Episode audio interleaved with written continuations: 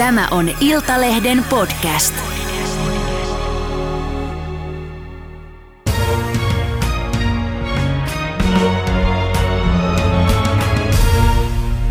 Tervetuloa Ylen meteorologiin Metku. Anniina Valtonen. Kiitos.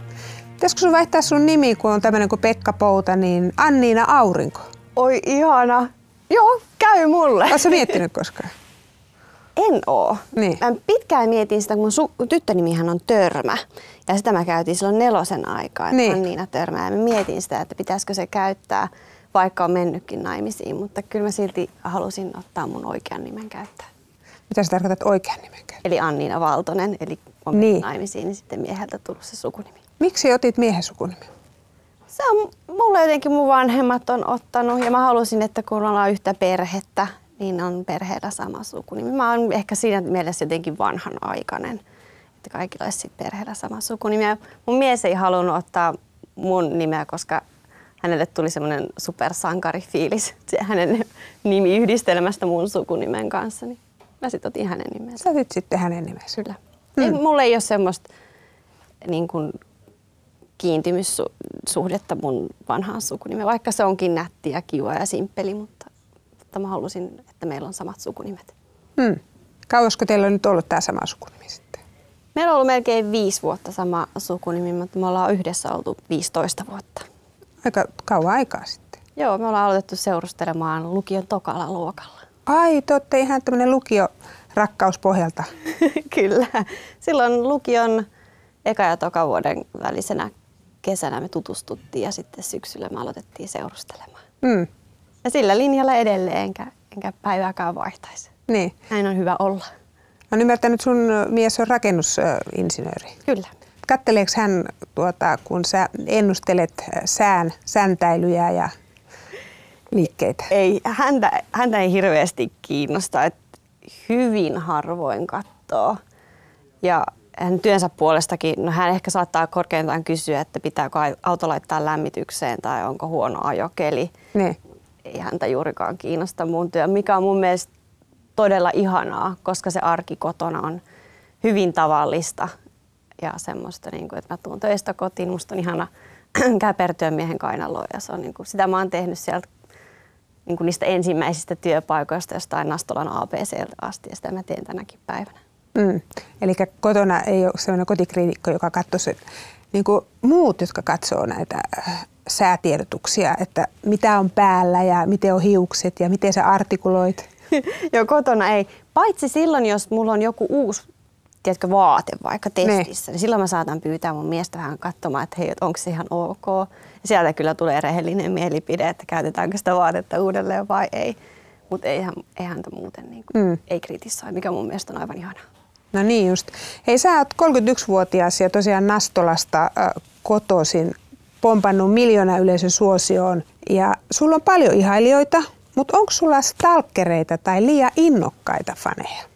No tällä hetkellä ei ole, tai ainakaan en tiedä. Hei. No tietäisit varmasti, jos Kyllä. olisi. Niin. Mutta nelosen aikaan oli. Ja se oli semmoinen, että tuli mua työpaikalle vastaan. Ja ilme, ilmeisesti oli seurannut mun työaikoja, että miten mä liikun. Mä olin ehkä siinä mielessä jopa liiankin helppo kohde, koska mä liikuin aina samaan paikkaan, sam- samaan aikaan, samaa reittiä. Joo. Ja hän oli mua, mä pääsin töistä niin vastassa siellä työpaikan porteilla ja hän lähti seuraamaan mua. Ja Milloin sä huomasit, että apua, täällä on tämmöinen tyyppi? se tuli juttelemaan mulle, Joo. että mun olisi pitänyt lähteä hänen kanssaan syömään illalliselle, että mä olen hänen puoliso ja että meidän on, me ollaan sovittu, että mennään hänen äitinsä luo illalliselle ja sitten mä sanoin, että kun en mä ole koskaan sua tavannut, että mä menen nyt kotiin, että mä oon Niin. kodot- kotona, niin hän suuttui ihan hirveästi, että kuinka mä voin hänelle näin valehdella ja johtaa harhaan ja pettää häntä, että me ollaan, me ollaan pari, että mun, mun kuuluu lähteä hänen äitinsä luokse ja hyvä, ettei käsiksi käynyt. Kyllä se mä käsivarresta kiinni otti. Ja Oikeesti? Joo, joo. Ja se mitä seurasi sit? mua rautatieasemalle saakka, kunnes hän, mä en tiedä, joku jonakin onnenkantamoisella sain hänet lopettamaan ja totesi, että nyt mä menen kotia. Joo. Mutta se junamatka kotia oli ihan hirveä, koska eihän mä tiennyt, että onko se sittenkin tullut mun perässä. Niin. Ja siinähän sitten mä kuukauden verran kuljin taksilla töihin ja aina kun mä lähdin töistä, niin vartijat kiersi sen alueen, ettei se ole paikalla. Tämän kyseisen miehen kuvaa leviteltiin mun asuinalueellakin, että jos näkyy tätä miestä, niin pitää ottaa poliisin yhteyttä. Mistä te saitte sen kuvan sitten? Ää, Turva noista valvontakameroista. Ah, sieltä entisen työpaikan? Kyllä. Joo. Ja sitä sitten jaettiin. Ja Joo.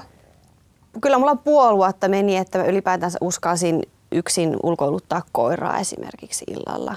Ja tänäkin päivänä se niin. kuva löytyy mun läppäriltä, vaikka siitä on nyt melkein kymmenen vuotta aikaa. Mutta ei siitä pääse eroon. Mm, aika pelottava. Kyllä. Mutta se jäi sitten siihen kertaan, että hän ei tullut sitten Norkolle sinne monta kertaa. Sinne No mä en tiedä, kun mä niin. sanoin vartijoille, että mä en halua tietää, Joo. onko hän talossa tai onko hänet ylipäätään Joo. nähty. Se oli niin kuin tavallaan mun oman mielenrauhankin kannalta Niin tärkeää, että mä en ylipäätänsä tiennyt, vaan mä ilmoitin, että mä lähden 10 minuutin päästä töistä, he katsoo paikat ja sieltä tavallaan mulle tulee puhelu takaisin, että ok, nyt voit mennä. Tai että nyt sut kuljetetaan tuonne Niin. takaoville ja pääset sieltä taksikyydillä pois. No, saat sä paljon ö, ehdotuksia, sateleeko sulle ehdotuksia? Joo, tulee, äh, että haluanko malliksi tai haluanko ilmaisen hieronnan tai lähdenkö illalliselle tai nyt olisi sauna lämmin, tuutko saunomaan. Mä en niihin reagoi millään tavalla. Et jos sellainen ehdotus tulee mun mieheltä, niin totta kai lähden, mutta silloin kun se tulee joltakin muulta, niin en. Niin. en mä en noteraa niitä niin kuin millään tavalla. Niitä tulee sähköpostilla, sosiaalisen median kautta, kortteja, mutta mä jätän ne ihan omaan arvoonsa. Mm. No ärsyttääkö, häiritseekö oot sä tottunut, että tämä kuuluu kuvaan? Mä oon pikemminkin tottunut. Silloin kun ne tuli ekan kerran, niin ne oli vähän niin kuin pikemminkin semmoisia kummallisia, että miksi ihmeessä vieraat ihmiset ehdottelee näin, mutta nyt mä oon tottunut siihen. Mä oon sanonut mun miehellekin, että tämä kuuluu mun työnkuvaan, mm. että tämä on, tää on osa sitä.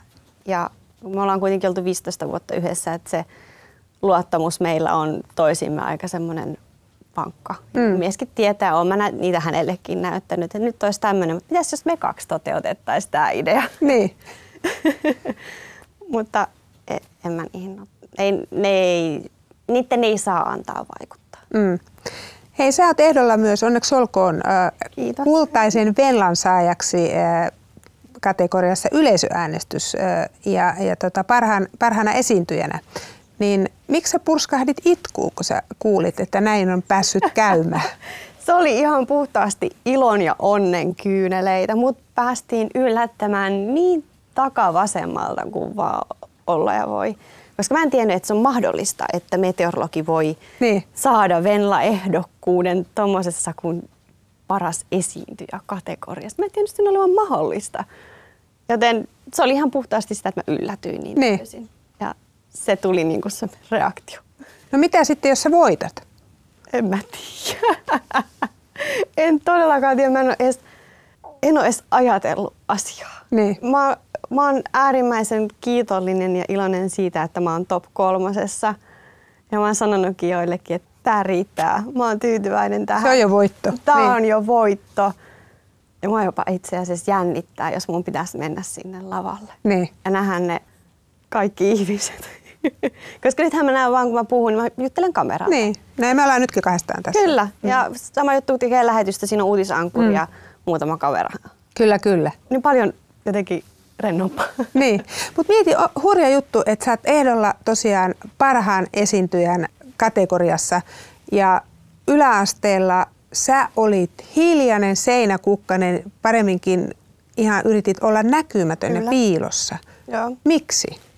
Meidän koulussa oli siihen aikaan systemaattista kiusaamista. Meidän luokka, meillä oli siis yläasteella viisi luokkaa, eli Aasta, onko se nyt Ehen. Joo.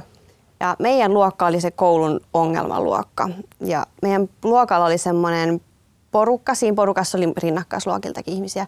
Ja he systemaattisesti aina valitsi ihmisen, jota he kiusasivat. Miten- miten niin kuin kiusasi? oikein niin kuin piinaten, se oli haukkumista, se oli fyysistä, se oli, se oli hyvin julmaa, se oli nöyryyttämistä.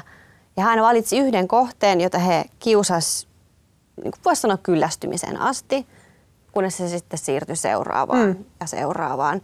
Mä ja mun hyvä ystävä, jonka mä oon tuntenut ihan siis ensimmäiseltä luokalta saakka, joka oli mun oma kaasokin, Niin meidän tavoitteena oli siis olla mahdollisimman näkymätön. Ja me kutsuttiin itseämme aina, että mennäänkö seinäkukkaseksi välitunnilla. Eli me mentiin sitten jonnekin niin kuin käytävän perälle istuskelemaan ja juttelemaan. Ja meillä oli kauhean hauskaa ja kivaa keskenämme. Mm. Ja siihen porukkaan on sitten rinnakkaisluokiltakin tullut, tullut ystäviä, mutta tämä kyseinen ihminen on mun yläasteluokkakavereista ainoa, johon, johon mä pidän yhteyttä. Meidän tavoitteena oli olla mahdollisimman niin mitään sanomaton. Niin, että te ette joudu silmätikuksi. Kyllä, just näin. Mm.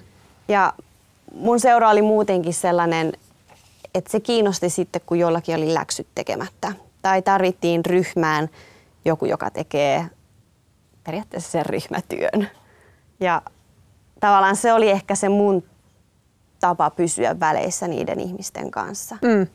Että okei, kattokaa nyt nämä läksyt sit multa, mutta älkää, älkää kiusatko mua, antakaa mun olla. Se on musta jotenkin hurjaa, että tänä päivänä mä oon nyt sit ehkä kaikkea muuta kuin seinäkukkanen, mutta se ajatus on kuitenkin jäänyt mulle, että en mä pidä meteliä itsestäni tai mun työstä tai saavutuksista tai niistä, jotka on jäänyt saavuttamatta. Mm. Jännittikö sä, saat siis tosiaan meteorologikoulutukselta, ää, joka ei tarkoita e, esiintyjäkoulutusta lainkaan, niin kun sä aloitit aikoinaan, niin jännittikö sua sitten ää, esiintyminen? Totta kai. Meillähän ei ole opintojen ohessa mitään esiintymiskoulutusta. Me ei seistä kartan edessä mm. ja lätkitä sinne symboleita ja jutella korkea- ja matalapaineesta. Et opinnot on ihan puhtaasti matikkaa ja fysiikkaa ja hyvin haastavat opinnot. Ja kyllä ne mua jännitti. Mä oon harrastanut aikoinaan nuoristeatteria, eli tavallaan sitä jotain esiintymispohjaa ja semmoista intohimoa sitä esiintymis- mm. esiintymistä kohtaan löytyi sieltä, mutta eihän mä ikinä ollut kameran edessä tai suorassa lähetyksessä. Ja Eerikäisen Matti silloin aikoinaan viikossa koulutti mut seisomaan. Silloin tehtiin vihreän kankaan edessä niin. säälähetystä. Kyllä. Ja siitä se sitten lähti. Siitä se lähti. Mm. Ja alkuunhan se oli hyvin sellaista, että mua muovattiin olemaan jotain virallista asiantuntijaa, jotain sellaista, mitä mä en ole. Mä olin 21 silloin. Niin, pikkunen tyttö. Kyllä, herra jestas. mua yritettiin lihottaa ja vanhentaa, ja, mutta tavallaan ehkä se oli sitä jotain uskottavuuden luomista mm. myöskin silloin. Mm. Mutta nyt on vähän niin kuin karisteltu pölyjä, että hei, tämmöinen mä oon, ottakaa niin. tai jättäkää. Niin, omana itsenään se yleensä toimii aina. Hei, äh, sä twiittasit tammikuussa, että tota sun pahin kauhuskenaario toteutui, kun olit säätieteilyt siellä Ylen miljoona yleisölle pääutislähetyksessä ääni koko sen ajan, Kyllä. kun sä olit puhunut. Mitä tapahtui? Mulla on semmoinen äh, paha tapa, että kun mä innostun, mä rupean puhumaan kauhean nopeasti. Ja kun mä puhun kauhean nopeasti, niin mä unohdan hengittää. Ja se hengittäminen on tässä puhuessa aika olennainen osa. Ja mä en tiedä, mitä siinä lähetyksen alussa kävi. Jotain. Ja mä unohdin hengittää. Ja se koko lähetys tuntui itsestä ihan hirveän tuskaselta, kun se ääni värisee. Osaatko imitoida nyt, miten se puhut? En, en osaa. Jokaisen täytyy katsoa se lähetys. Mutta se koko lähetys Älä oli sitä... korkea paine. Tulee, lähestyy. Joo, mutta se tunne on itsellä ihan hirveä kun tuntuu siltä, että henki ei kulke, kulje sua kuristaa, mutta sun silti pitää puhua, vaikka se ratkaisu siihen olisi se, että mä pysähtyisin, pitäisin tauon, hengittäisin ja sitten jatkaisin. Mm. Mutta sä varmaan tiedät, että suorassa lähetyksessä millisekunnin tauko tuntuu itsestä niin kuin puolelta tunnilta ja ihan hirveältä. Totta. Mutta toisaalta se mitä mä oon nyt ehkä oppinut, mä oon käynyt puheopetuksen tunneilla ja saanut hengitysharjoituksia. Ja se tauko, mä yritän tehdä siitä tehokeinona. Mm. Ja se on myöskin tavallaan sitä rauhan luomista itselle.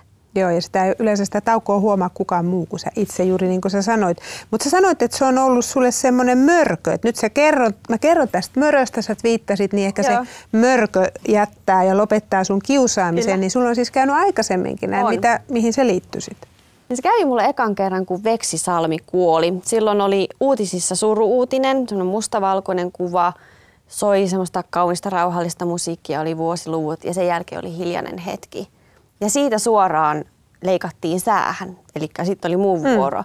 Ja mä mielessäni ajattelin, että tämä on aivan liian suuri kontrasti näiden kahden asian välillä, jos mä oon siinä oma itseni. Ja mä halusin kunnioittaa sitä suruutista, mikä siinä on tavallaan ennen säätä.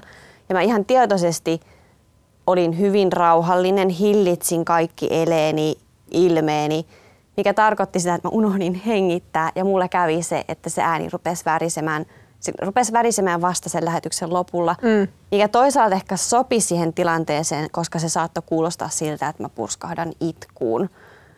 Mutta siitä jäi mulle se semmoinen mörkö, varsinkin iltalähetyksiä. Mä rupesin pelkäämään sitä, että voi ei, mitäs jos se inhottava tunne tulee uudelleen. Ja kun semmoista rupeaa ikään kuin pelkäämään jo vähän niin kuin etukäteen, niin sähän jo laukaset sen tilanteen. Ja näitä nyt sitten mä oon käsitellyt tätä asiaa ja mä julkaisin tämän mörön. Mm. Auttoko? Autto. Niin. Ihan senkin takia, koska mä tajusin, että tämä ei ole pelkästään mun ongelma, vaan tämä on hyvin yleinen ongelma.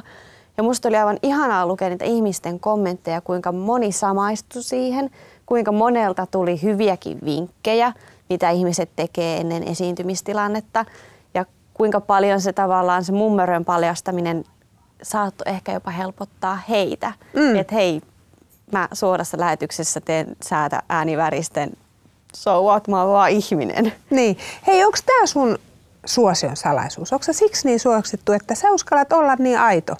Oot se toki tämmöinen aurinkoinen.